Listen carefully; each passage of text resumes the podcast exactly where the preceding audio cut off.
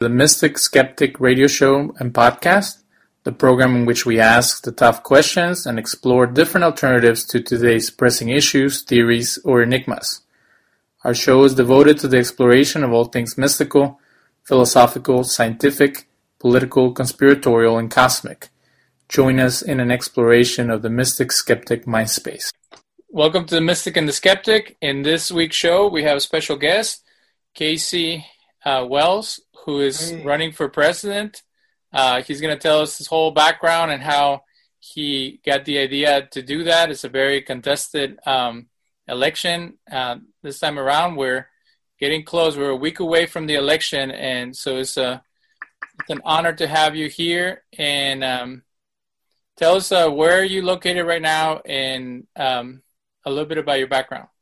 Hey, it's an honor to be here. Thank you for having me on. I really appreciate this. Um, I'm from Lexington, Illinois, and I've been here since 1992. I grew up in Southern Illinois, but my dad got a job transfer up here when I was in junior high, so I've been here ever since. And I attended Illinois State University in Bloomington Normal. I got a bachelor's degree there in fine art and a master's in arts technology and I've been involved with art making for oh going on a little over 20 years now. I've had a degree in painting and my bachelor's, but my master's got me more involved with um, graphic design and video editing and so on. Um, but I've done sculpture. I had this elephant I was towing around the country made of scrap metal that was a part of my political campaign but I've made about every form of art you could probably imagine. Um, and now I'm trying to use my creativity to um, help serve the American people, to think outside the box, to try to problem solve and, and figure out solutions uh, facing this country. So I want to use my creativity as a, a public service now, if possible, if the American people will give me that opportunity. So tell us the significance of the elephant. The elephant is a symbol of the Democrats. Why, um? Well, most people recognize it as a Republican. It, Republican. Democrats are the donkey. Right. But um, it's made from an old Standard Oil farm fuel tank. And John D. Rockefeller was the founder of Standard Oil and the richest man of the last century. And with his great wealth, his family has founded many different philanthropies that have been controlling public policy for their own private benefit for about 100 years now. And they are the elephant in the room, so to speak. They are the thing that has tremendous influence over politics and economics in this country. But not in my lifetime have I ever heard a single politician ever mention their name, let alone suggest maybe we ought to do something to rein in the power and control they have over this country. And so there was one day I had this farmer, um, donate because I scrap metals to just scrape by also. And I had this, you know, Standard Oil farm fuel tank on my trailer. And it take I've spent about 10 years doing all this research about the Rockefellers and Standard Oil and their family philanthropies and their influence and so on over this country and throughout the world. But um, that tank sat on my trailer for a couple weeks and I just kept looking at it and thinking, oh, you know, like ah, I should I should get rid of that, you know, because I don't I disagree with a lot of the things that they do to control people in economics and politics, and so. But eventually, I, I decided, you know, maybe I should try to make something out of it and and try to communicate all this information that I learned. So, the elephant became my transition out of art making into politics. You know, so I was trying to use it as a political piece. So on one side of the elephant, I have all the subsidiaries of Standard Oil that I'm aware of, like Shell, Chevron, BP, ExxonMobil, ConocoPhillips, uh, Gulf, Texaco, and so on, Sinclair. There's so many. 90% of the gas stations I saw while I was touring the country, I recognized as being subsidiaries of Standard Oil. But then on the butt of the elephant, I have many of the Rockefeller family philanthropies that were born out of the great wealth accumulated with John D. and, and Standard Oil like the Rockefeller Brothers Fund, the Rockefeller Foundation, the Rockefeller Philanthropy Advisors, the David Rockefeller Global Development Fund, the Rockefeller Family Fund. There's so many of them. And with the Rockefeller Philanthropy Advisors, John D. invented conditional grants. And that's money given to organizations with stipulations and directives. It's They give them a certain amount, and then they are told what to do with that money, to what ends. And nine times out of 10, those conditional grants um, allow them to purchase control over organizations, and it helps them return money back to the corporations that they're invested into. So it's a way to purchase control and manipulate policy to help serve their own private interests. And so then on the other side of the elephant, I have written all of the types of organizations that those philanthropies donate to to control public policy for their own private benefit. Their money is behind the foundations of the Federal Reserve, the World Bank, the International Monetary Fund, the United Nations, the World Health Organization, and so on. They also donate to the Council on Foreign Relations, the Trilateral Commission, the Bilderberg Group, and so on. And so these people that are a part of these major organizations have tremendous influence over politics and economics. And the Rockefeller family and their influence over those organizations is what really dictates public policy throughout the country. Not to mention economic development. The Rockefeller Brothers Fund were also pioneers of the term economic development, and that is a way for them to get their hands into our local communities and uh, to extract our real estate tax dollars to help fund redevelopment projects in our communities that will make their corporations that they're invested into a lot of wealth. Through that system is a way to um, funnel money back into the hands of internationalists by extracting it from our local communities. So, anyway, the elephant is the elephant in the room. It's not really designed to represent the, the Republican Party, though the Rockefellers have called themselves Rockefeller Republicans. Hillary Clinton used to call herself a Rockefeller Republican. And so, in that way, it kind of still points towards that, but it isn't like um, I'm promoting the Republican Party. It's more of a, a critique against them and the party itself in, in some ways. And so, do you have a critique against the Democrats? Uh, are you planning to make a, a donkey uh, sculpture?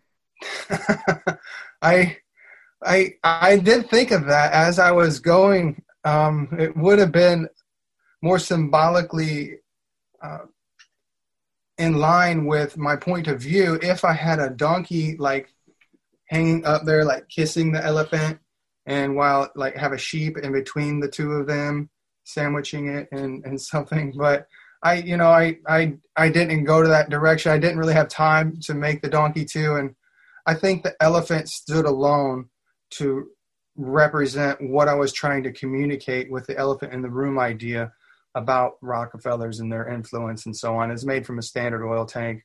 I, I don't know if the next election cycle I'll decide to do this again. Maybe I'll add a donkey to it and a few other farm animals potentially. I'm not sure. We'll see how it all unfolds this next time around. So tell us about the the concept of, of running for president. Um, you know, I've been struggling with friends and fellow um, you know deep thinkers about what's the point of having an independent party or an independent um, candidate if you know that most of the votes are going to go to these huge parties that we have. So, what would be the the reason that you decided to run, and your justification for being a write-in candidate? Hmm, a lot of ways I could answer that. I I could start by saying 42% of Americans now identify themselves as independent. It's like 25% identify as Democrat. I think like 28% maybe identify as Republican or vice versa. But Republicans and Democrats are in the 20s, but 42% now identify themselves as independent. And so, this idea that all our states are red states or blue states is really a, not a fair representation of where the American public is at. Most people are independent. I think a lot of people are really fed up with the bipartisan bickering. It seems like a lot of political circus that really isn't serving the will of the American people. We've elected Republicans and Democrats for about 168 years now straight. And I think they have they have done a lot to corrupt our political system, like the Democratic National Convention or the Democratic National Committee and the Republican National Convention or the Republican National Committee that control the Republicans and Democrats. They are private corporations that have no obligation to give the American voters a fair election or to even follow their own rules. And so uh, it's it's crazy. Like the people that control economics and politics, like I just already explained, Well, I can tell you three of the big six major media corporations are headquartered in the Rockefeller Center. Time Warner owns CNN, and Time Warner was headquartered there for 41 years. Fox News is headquartered there. MSNBC is headquartered there. And these um, private media outlets are the ones that set the stage for the debates. And they only allow in the Republicans and Democrats because these are the corporate shills, the people that are there to serve the interest of private interests, the same kind of people I'm talking about. They have made it to where third parties aren't heard, but that is not the way it's supposed to be. There was over 1,224 campaigns that signed up to run for president this year. But luckily, I was one amongst the final 11 that got above the 270 electoral college point threshold it takes to win the election. That's crazy that only 11 candidates out of 1,224 had the ability to get above that 270 electoral college point threshold. It shouldn't be that difficult, but these two parties have set up all these kind of systems with signature gathering and so on to make it so difficult for uh, third party candidates or independents to get involved. And with the way the media treats these two parties, they also make it very difficult for us to have a voice in the system. But that's not the way it's supposed to be. So I I'm running because I I'm really tired of seeing that kind of corruption, and I don't know what I can do besides run for president to, to ever hope to have the authority to potentially change that for the better, to make our elections more fair, to empower the American people in the political process, and to take our country back from these private interest groups that have taken over and seized control over the political dialogue in this country. So I, I don't know if that answers your question, but uh, that's that's made my primary intent is regardless of the challenges i think it's important to at least try because if you don't try there is no chance of changing things for the better. Let me ask you about this and this is something that i brought up with someone who was supporting donald trump is the idea that if if you have the progressives want to change the system, like the uh, far left progressives, because they feel that the uh, system is oppressive. The issue is is that it's been like that from the get go. When this country was founded, as much as I have respect and love for the founding fathers, they were all merchants, they were all financiers or rich guys, and they set it up to benefit that class. So when people say, well, it took so long to get African Americans to be able to vote and to be considered full citizens. It took so long for women to be able to vote. It took so long for the system to change for the better is because of the systems that were set up to benefit the wealthy and the representatives of the, the masses. So when when you say that you want to get these powers away from the system, haven't they always been there? It's just been different banks and different rich merchants and other people like that who have been um, kind of maneuvering and and building up the system the way they want it to be wouldn't you have to start from scratch to be able to erase that you make yeah there's a lot of good points there you make um, I, I would say of all the candidates that are running this year i think mark charles I don't know if you're familiar with him. Maybe you can reach out to him to do an interview with him as well. He could probably answer that better than any other candidate this election cycle as far as the foundations of the country, the Constitution, and how it was written. He wants to edit the Constitution to edit out sexist and racist language to, as he says, uh, make we the people truly include all the people. And if I were elected president, I would like to have Mark Charles as a part of my cabinet to help us do that. But there's also language in some of these founding documents that we should hold on to, like you know, we the people. That's that's that's a great statement. If we want to make this country truly inclusive and include all the people, uh, my proposal is to implement technology for direct democracy to give the people an opportunity to give their vote on public policy. But even before the Constitution, the bedrock that was established before that was the Declaration of Independence. And in the Declaration of Independence, it states that governments derive their just powers from the consent of the governed. Therefore, our government really has no justifiable power without our consent. And so that's why I want to create this system to allow us to provide our consent and allow the American people to be engaged in the political process because we were supposed to be a constitutional republic. You know, we're we have a constitution, a set of laws that everybody is supposed to abide by, but the definition of a, of a republic is a state in which supreme power is held with the people and their elected representatives. Supreme power is supposed to be with we the people first, and then our elected representatives are supposed to represent our interests, not private interests. So there is some language in there I think is worth holding on to um, and, and obligating um, our elected leaders to. And so I, I just want to use those founding principles to take our country back to those sort of be- beginnings and really empower the American people in the political process because we have the opportunity now, like never before, using technology to do that. So, one of the founders of the show, Ryan Radigan, always told me that he didn't give permission to be governed. That when he was born and grew of age, no one ever asked him, "Hey, can I, can I govern you?" And I felt that that was um, a problematic um, stand to take because uh, I came to this country and I knew what this country was about when I became a citizen.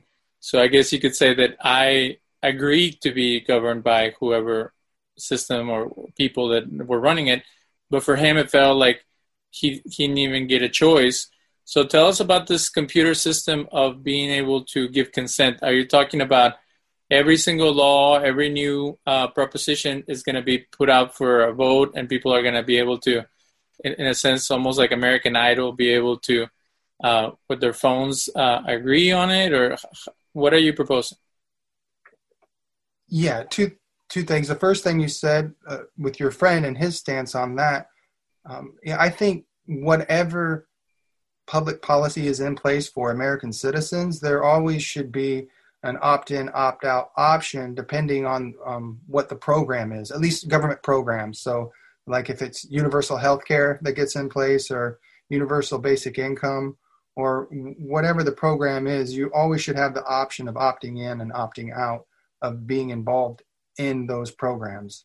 Um, I'm not for like forcing universal health care. If you don't want it, you want to keep your private insurance. But if you would like Medicare for all and being opting into a, a government system like that, I think you should have the opportunity to have access to health care.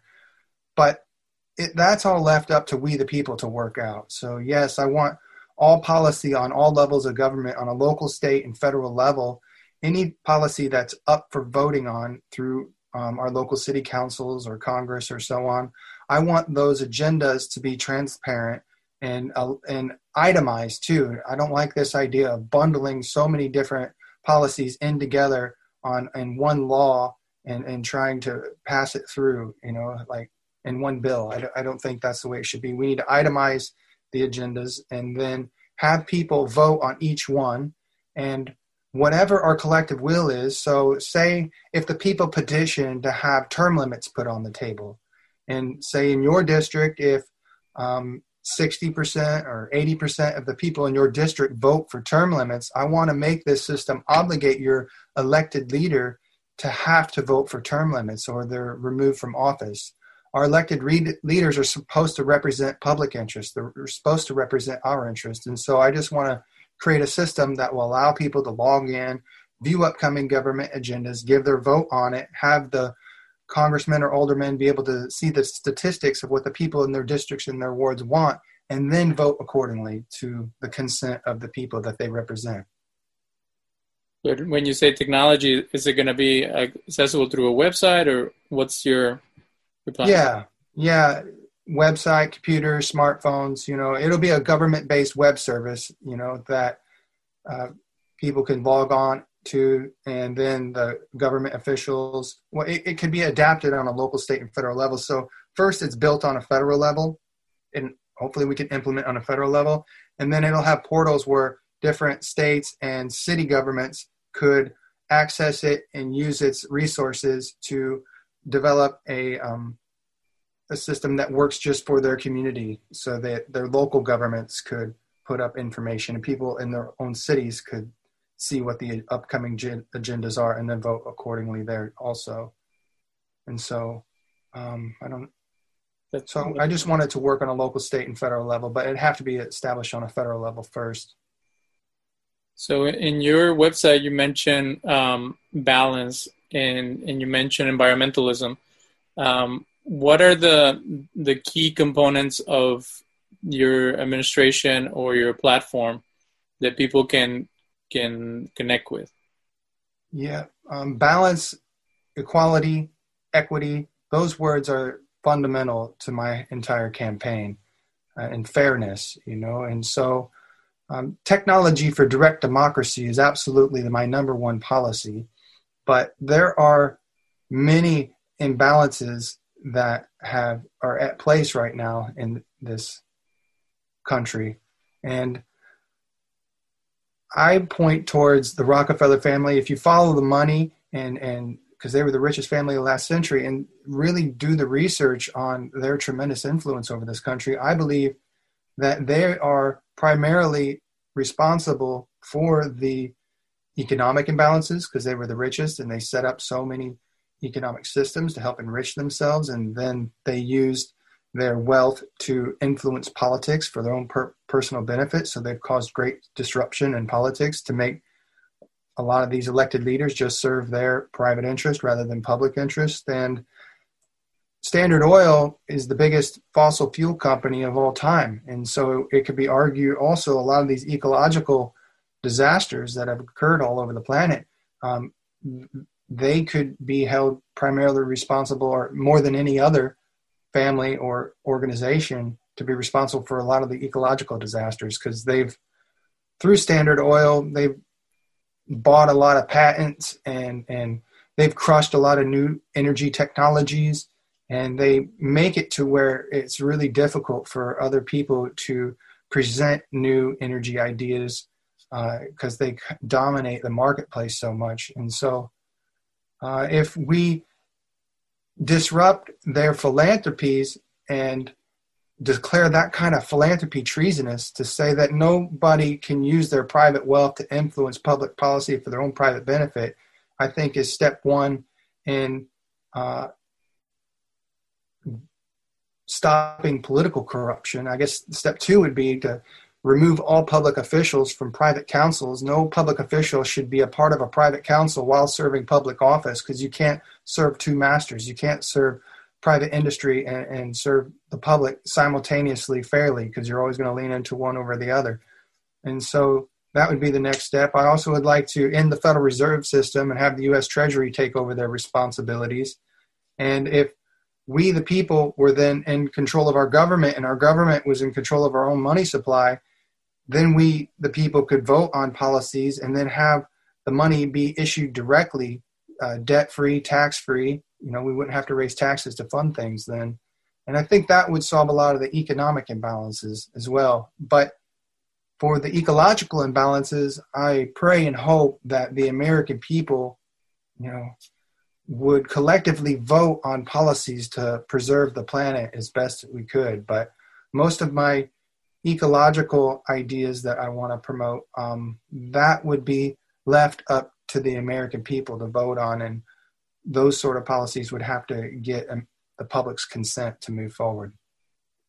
In the beginning of our conversation, you mentioned either the the globalist or the universalist. So, what is your uh, perspective on foreign policy and our involvement in other people's uh, conflicts?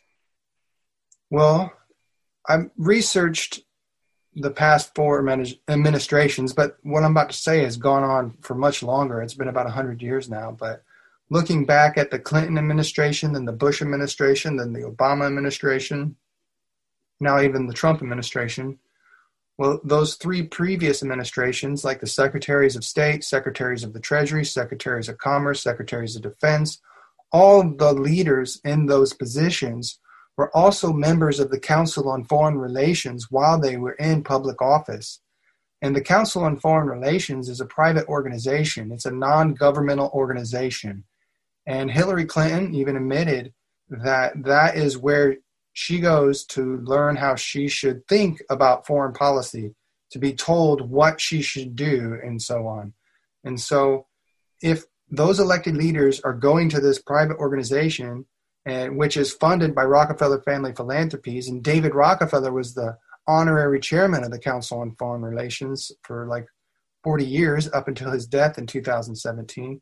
So if this private private industry is running that and private philanthropies are running that, there's also, I guess I could add to that, there's many different corporations that are invested in the Council on Foreign Relations. So to answer your question, how our foreign policy is largely ran in this country, many of the policies are spoon fed to these politicians from these private organizations like the Council on Foreign Relations, and policy is implemented to help those corporations that are invested in the Council on Foreign Relations to increase their wealth.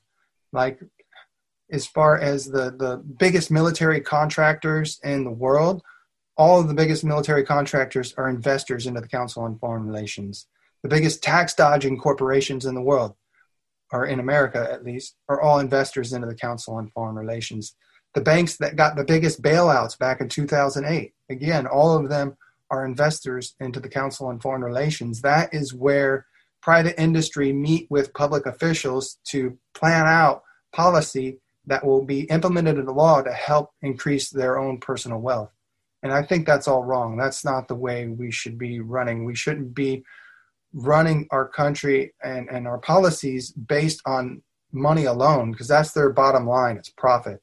And if you have profit that is driving every decision, um, we really lose our humanity and we make some really disastrous and dangerous decisions that, that are morally you know unethical.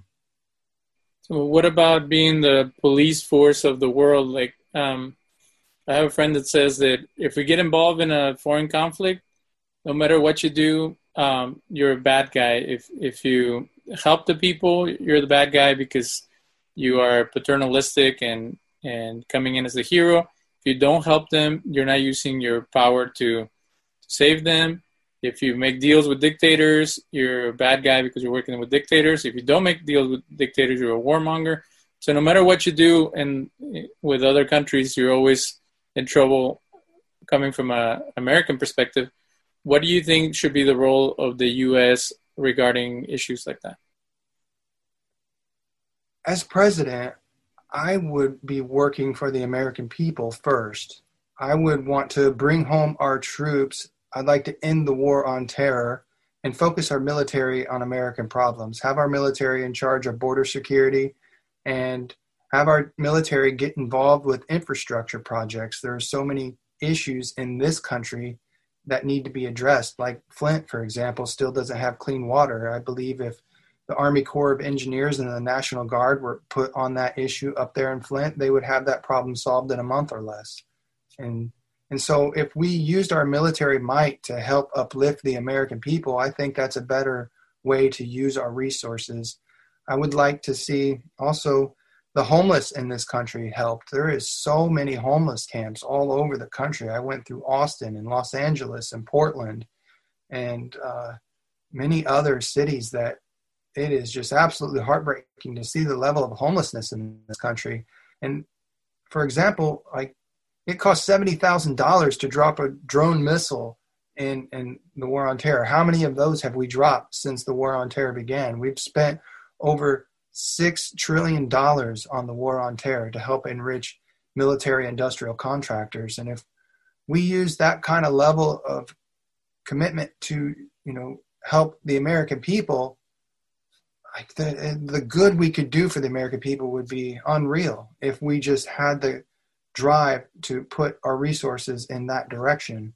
And I think once, if we can get to the place where many of these problems that are facing America and Americans are solved first, then I think it's time to reach out to the rest of the world to help them as well, if possible. But bombing people in these countries that are getting by on less than a dollar a day is not serving them in any good way, in my humble opinion. And so um, I, I, would want to bring peace to the world and help uplift the American people out of poverty and help them meet their basic needs however possible.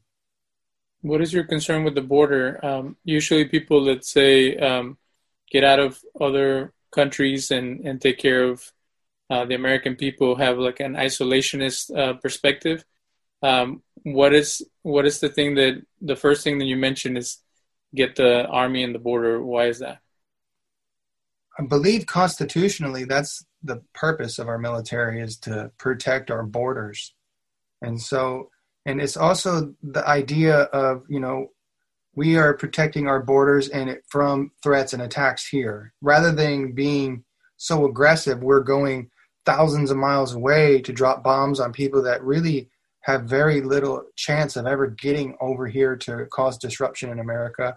I think it's better to pr- protect our perimeter and to safeguard it from threats and attacks rather than engaging in these attacks on foreign soil. We need to just protect engagements from coming to America, but I don't agree with um, the way we conduct war uh, right now. But do you so, believe that there's a threat coming from? Um, there's all kinds of conspiracy theories that either they're trying to turn the U.S. into Mexico, or Mexico, Canada, and the and the U.S. are supposed to become one country, or there's an invasion from Canada uh, of the Chinese, or it's a Muslim invasion, or a Latin American invasion. Do you believe in any of those things, and and do any of those things have any merit? I'm not sure. I, I don't I don't really believe in them myself. I I think if somebody wants to come to this country like you and become an American citizen, there we should be helping people find a pathway to citizenship in this country if they want to be American citizens, like this country was founded on immigration.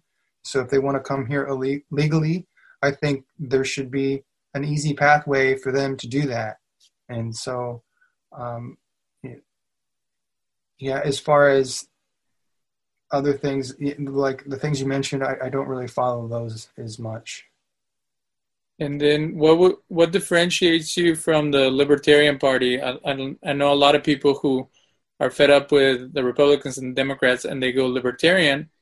And I really, you know, it's, it's the same challenge that with the Green Party. Like they might have certain things that are not being addressed, but there's it's kind of nebulous because they they're so small or they say these great things, but how can you implement them? Have you looked into their platform and are you willing to build coalitions with other independent groups to build a new party or a new system other than being just an independent uh, person running for president?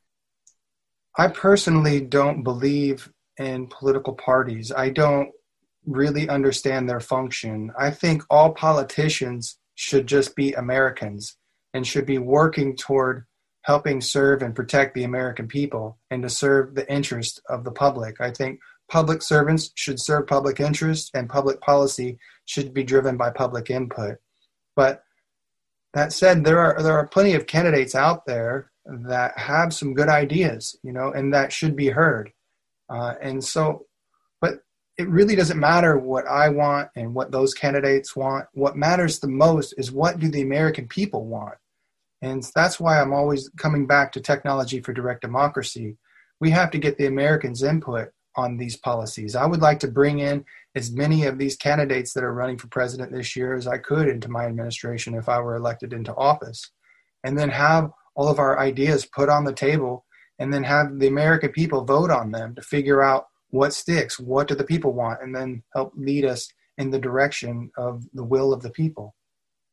How do you go about educating people on uh, these policies? Because um, it is also uh, paternalistic or looking down on people that you know Nancy Pelosi has been saying a lot. Well, you guys don't know what we're dealing with, and you don't understand compromise. Or I've been doing this for 40 years, so they have this um, condescending uh, way of talking down to the uh, electorate. Um, how how do you go about getting people involved when we know the past uh, presidential election we had the lowest turnout. Maybe this year is different, but um, how do you go about getting people to take ownership of their own country? Well, I think the voter turnout is so low because people are so frustrated with the system. They see it as a rigged system and they feel like their voice doesn't really count. and that the people they're voting for really don't represent their interests. And I think if I could get technology for direct democracy in place, people would be excited to have a voice in the political process. They would be excited to share their highest visions and have those ideas voted on. And so when it comes down to it, it doesn't really matter what Nancy Pelosi thinks or Mitch McConnell or any of these people that are in Congress or the Senate right now. It doesn't matter what they want. What matters is what the American people want. And I want to make this system obligate them to have to serve the will of the people. And so um, it would be a total flip on what you just explained. Rather than them feeling like they're above us, you know, I want to reverse it to make sure that, you know, no, you're not above us. You are equal with us, or, or maybe we're above you because you're supposed to be working for us. And so I, I want to give the power to the people to flip the script on what you just explained.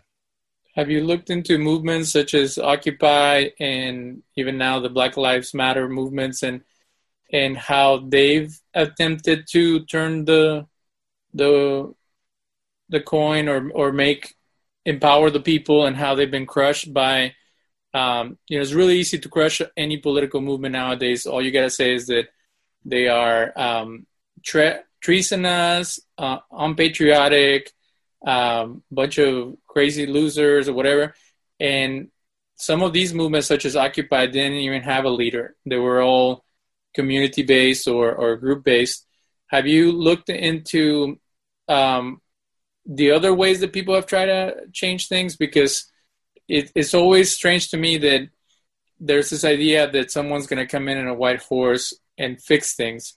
So even for yourself, if we vote you in, you would bring the vision to to give power to the people. But how do we get everybody to be involved in this process? And has have you seen your ideas um, be successful anywhere else in the in the world?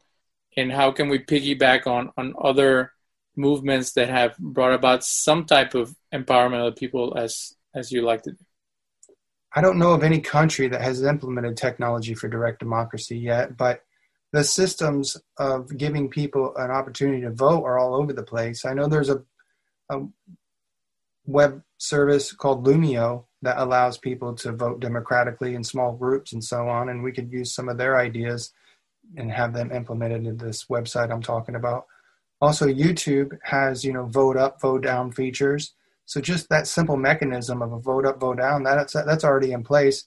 If we can utilize some of those features to implement it into this website too, I think it's possible. But I don't have an example to point to how other countries have already done it. Uh, I hope we could be a leader in that regard.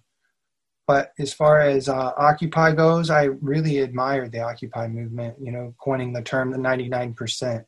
That's that's I love that. It's all about the 99%.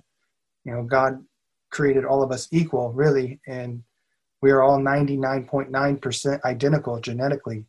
And I don't agree with these elitist attitudes of somebody's better than somebody else. I want to see us all as equals.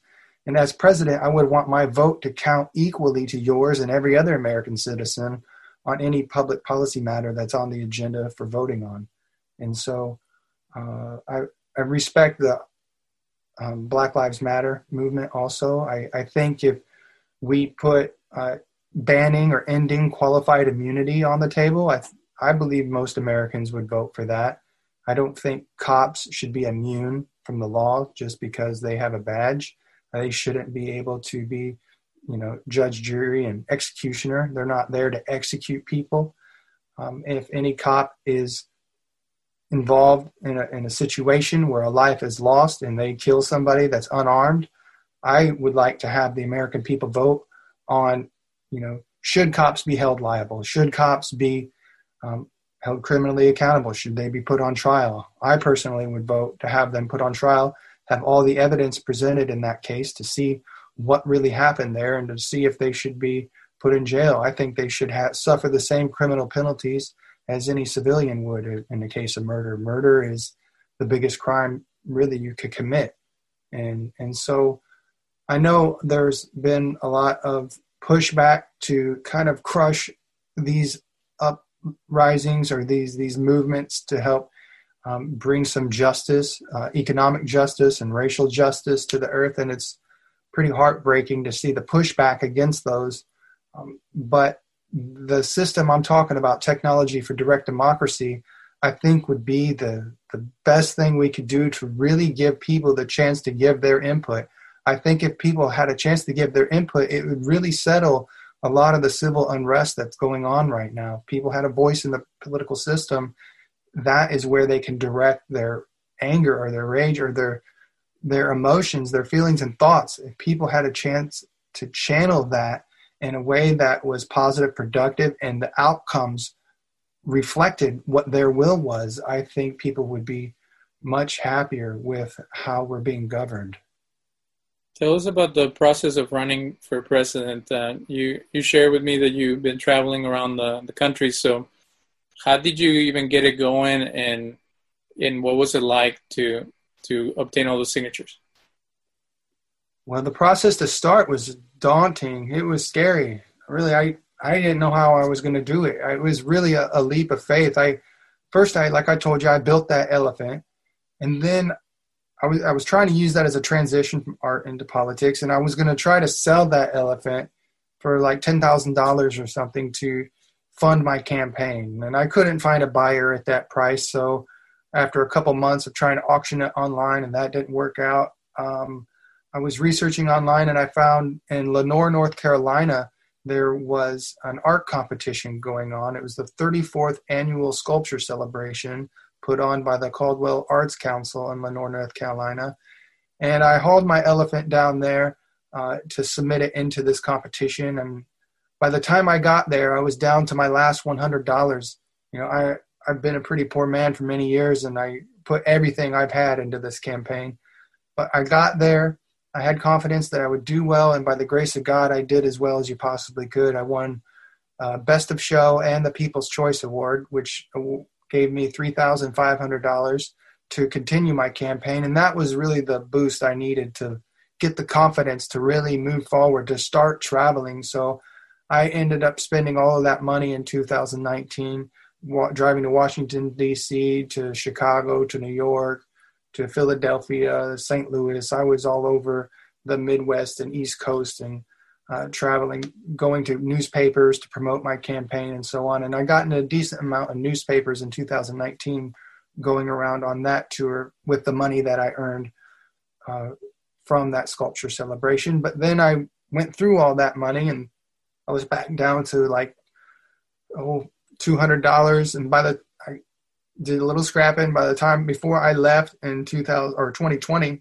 in April, I left in April with $500 in my pocket, and I had to go over 15,000 miles. I ended up putting 20,000 miles on my truck, but that was all on a leap of faith and a hope and a prayer. I left home with $500. I went up to Michigan. I had enough money to get through Michigan, maybe Ohio, and partly into Kentucky, but without the grace of God and the generosity of the American people, there is no way I could have continued. But I told myself I was going to keep going until I had nothing left, or God brought me home for one reason or another.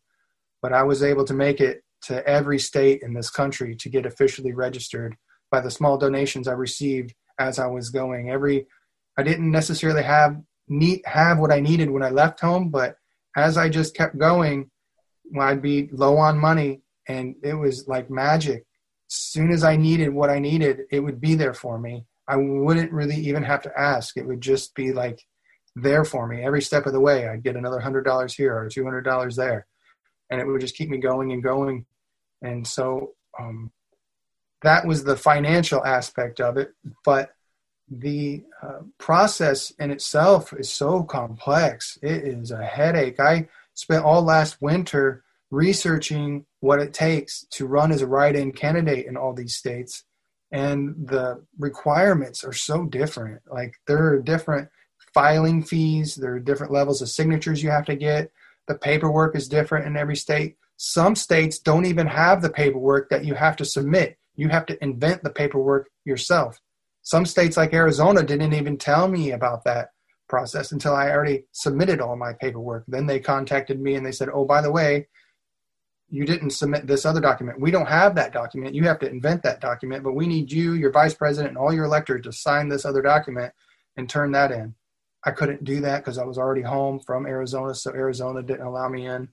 The only states I felt like I was really treated unfairly, despite all the challenges it took to get registered, were um, North Carolina, California, and Arizona. The rest of the states, though I believe the processes are uh, uh, running as a write-in are far more complex than are necessary.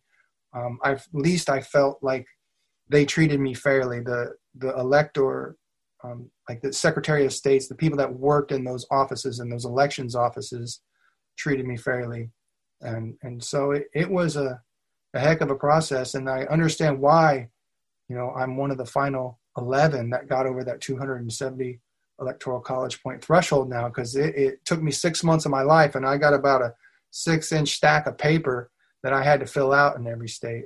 Illinois, for example, I had to register with every county in the state. Also in Tennessee, that's over 130 counties or different agencies in Illinois. Tennessee is around 95 different individual papers. I had to sign each one and send them out to every single county, write the addresses on them. And so there are all these different things. I, I could another thing I haven't mentioned yet is like Virginia, Missouri, uh, who else? Tennessee was one of them. Wisconsin, those states, and there are some others, around eight, required me to get one person from each congressional district to sign my paperwork. So I had to zigzag all over the state to get one person in that district to sign my paperwork. But running as a write in um, other than North Carolina, the signature requirements I had to get were like however many electoral college points that state is worth. So, California, for example, is worth 55 electoral college points. So, I had to get 55 signatures in that state. It's always good to get a few extras because if the elector that you had signed turns out to not be a registered voter, and you don't have enough backup electors, then they'll reject your paperwork. Some states will allow you to go and get another elector. Other states will say, "Hey, you've already submitted it. You have no chance to put in a new elector. Sorry, you're you're not a candidate now." And so there's a lot that could be done to make our election process more uniform, more fair. And um, I would like to put it to the American people to hear everybody's input on ideas to help make our election process more fair to make it not so challenging for candidates like me to have a voice in the process and to uh, run for president. So let's say you don't get elected. What's next, and what did you learn from this process? Well, I'll probably continue to make art. I'll continue to attempt to expose corruption. I'll probably continue to scrap metals to scrape by, um, regardless and so I was all I was hoping to park the elephant on the White House lawn, but you know we'll we'll see. I don't know if that's going to work out this time around, but um, I don't know if I'll run again. I'm not sure. I've really learned one thing that the the political the election process in this country is far more you know corrupt or damaged or it just feels like it's the first election that's ever been put on and it's all being hodgepodge together. The election process needs to be fixed. It's really broken. I learned that. But I also learned the American people are amazing. Like I had some fear when I first left home in April. It was like the height of the pandemic. And we were on a stay at home order at that time. And I thought that the American people wouldn't have the money to help me, wouldn't want to talk to me because of the fear of me, you know, being around and a traveler and so on, and all these pandemic fears that people wouldn't want to be approached. But I really found the opposite. Like people were very helpful. People, uh, 95% of the people I met out here were kind, considerate, compassionate, caring Americans. And I really believe if the collective was given the opportunity to give their input on the public policy, um, we would make much better decisions. One one thing I could also add to all that is um, there's this game show. I don't know if you've seen it. Who Wants to Be a Millionaire? Have you seen that one? Yeah. On it, um, there's different lifelines you can cast out. If you ask the audience, the audience gets the right answer on that show 92% of the time. You know, 92%. That's the wisdom of the crowds, wisdom of the people. And I believe if we use our collective wisdom to guide public policy um, and, and the collective goodness of the American people, I, I just really believe in them far more than I do these private philanthropies that control public policy and spoon feed policy to these corrupt politicians for their own personal benefit. That system of government isn't working, but I trust the one that I'm proposing will be much, much better. Have you done any research into intentional communities and creating your own government and your own um, small nation where you can implement some of these ideas?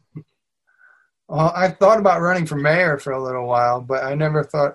Well, I guess what you're saying has crossed my mind, but the logistics of doing all that is so complex. I just never got further with the idea, rather just than thinking, "Wow, that'd be cool."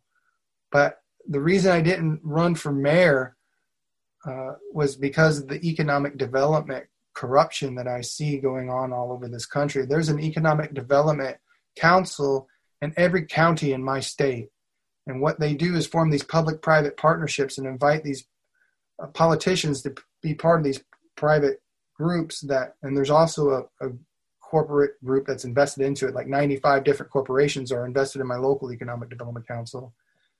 And um, what I've already explained it a little bit, but what they do is then propose like these 20 year plans for doing these redevelopment projects in our communities that are funded through our real estate tax dollars. And okay, if I were to run for mayor, maybe there is some things I could do to push back against that in my local community. But those same so, same sort of forces are going to be imposing their will on every community in my state and really all over the country.